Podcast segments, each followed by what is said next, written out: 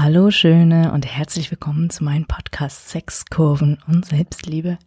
Ich bin Jessica und ich möchte dir heute eine Geschichte über den Perfektionismus erzählen. Du kennst ja sicherlich Hermine, logischerweise.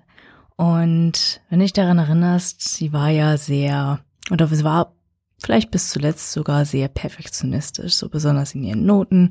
Sie wollte immer so das beste, perfekteste Ergebnis abliefern und sie hat sich nicht zufrieden gegeben, wenn sie nur Zweitbeste war und sie musste immer so die Beste sein.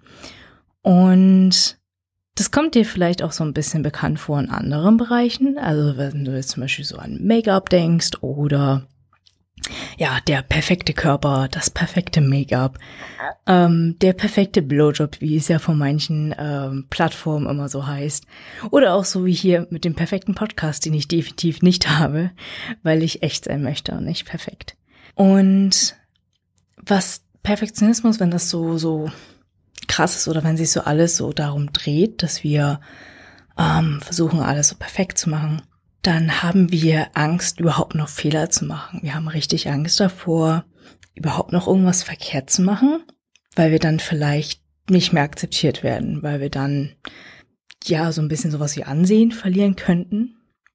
Es ist eigentlich immer sowas wie eine chronische Unzufriedenheit dabei, weil perfekt ist ja in dem Sinne wirklich so 100 Prozent von dem, was man schaffen könnte. Und das schafft man in der Realität einfach sehr, sehr selten oder halt nur mit extrem viel Aufwand. Und das heißt, es ist ständig so diese, diese innere Unzufriedenheit von wegen, ach ja, und das könnte noch ein bisschen besser sein und hier, das, das stimmt noch nicht so ganz. Und das hat halt einfach diese Auswirkung auf unseren Gemütszustand, dass wir einfach nie wirklich so diese Zufriedenheit mit uns haben können.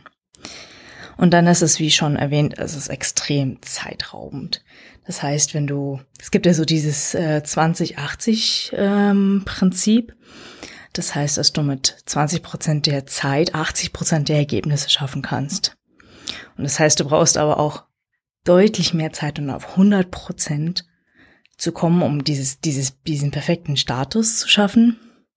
Und das kostet einfach unglaublich viel ähm, Zeit. Und dann im Endeffekt raubt uns das eigentlich die Lebenslust. Also ständig so perfekt sein zu wollen und ständig mh, mm, nur das Beste zu zeigen von uns und nichts anderes mehr zuzulassen, das raubt uns unglaubliche Lebenslust, viel Energie, die wir für ganz viele andere schöne Dinge einsetzen könnten.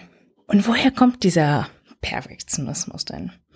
Mm, Im Grunde kann man, wie bei so vielen Dingen, das wahrscheinlich auch wieder so in unserer Vergangenheit sehen, das heißt aus der Kindheit, aus der Schule, aber auch aus der Arbeit, kennen wir ähm, diese Null-Fehler-Kultur einfach so sehr.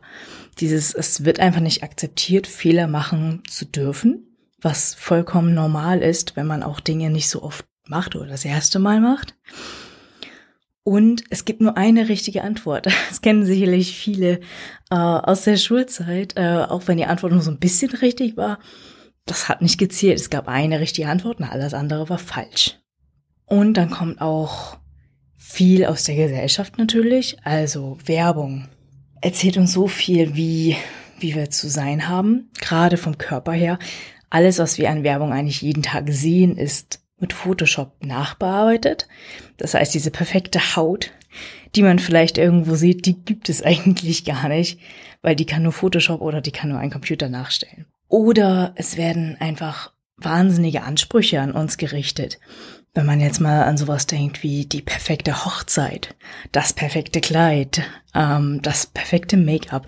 Es schreit uns ja von allen Seiten entgegen, gerade in der Online-Welt, was perfekt ist und wie wir, ähm, ja, wie wir zu sein haben, wie wir gewisse Dinge tun sollen im Prinzip. Und dann gibt es auch noch den emotionalen Part.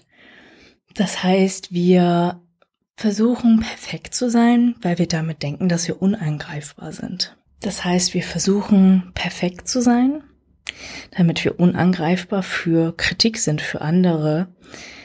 Oder auch dieses, dieser Gedanke von, ich werde erst geschätzt, wenn ich perfekt bin. Und das kann auch wieder von, von der Kindheit oder so herkommen. Aber es ist eben dieser Aspekt von, ähm, dass der Perfektionismus so eine Art Schutzfunktion tatsächlich hat, so ein Schutzmechanismus, der uns davor beschützen soll, angreifbar zu werden. Dass uns halt jemand sagt, so hey, das, das war vielleicht jetzt wirklich nicht gut. Das heißt, es ist wie so ein ähm, Schild für uns, der Perfektionismus. Und was kann man da jetzt konkret tun? Ähm, man kann einmal wirklich gucken, wie ist das, wie ist das Mindset, die Einstellung zu, zu deinem persönlichen Perfektionismus? Was ist denn wirklich wichtig, wenn man so mal dahinter guckt, hinter den ganzen hm, Aufwand, den man betreibt?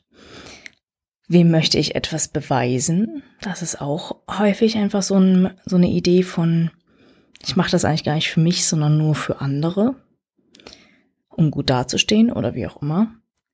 Und auch ganz wichtig, kann ich wertvoll sein, obwohl ich nicht perfekt bin.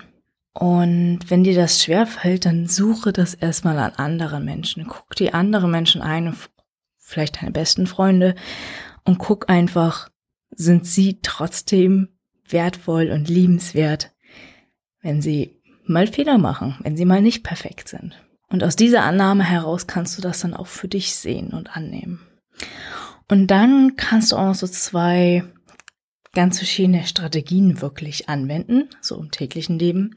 Und zwar einmal, wie würde es aussehen, wenn du so von ganz perfekt zu vollkommen unperfekt wechseln würdest? Also wenn man jetzt mal zum Beispiel so aus wie Make-up nehmen würde. Und statt ein perfektes Make-up zu tragen, einfach gar kein Make-up. Und einfach mal zu gucken, was passiert. Da geht es so ein bisschen darum, deinem Nervensystem klarzumachen, dass du es überlebst. Also, dass nichts Gefährliches dabei ist, wenn du nicht perfekt bist. Das Schlimmste, was vielleicht passieren könnte, wären irgendwelche Blicke, oh, du überlebst es. Weil das ist manchmal so die, die Urangst, die drin ist hinter dem Perfektionismus, dass wir, dass uns irgendwas passiert. Dass wir das nicht schaffen, ohne perfekt zu sein. Dass wir nicht akzeptiert werden, ohne perfekt zu sein.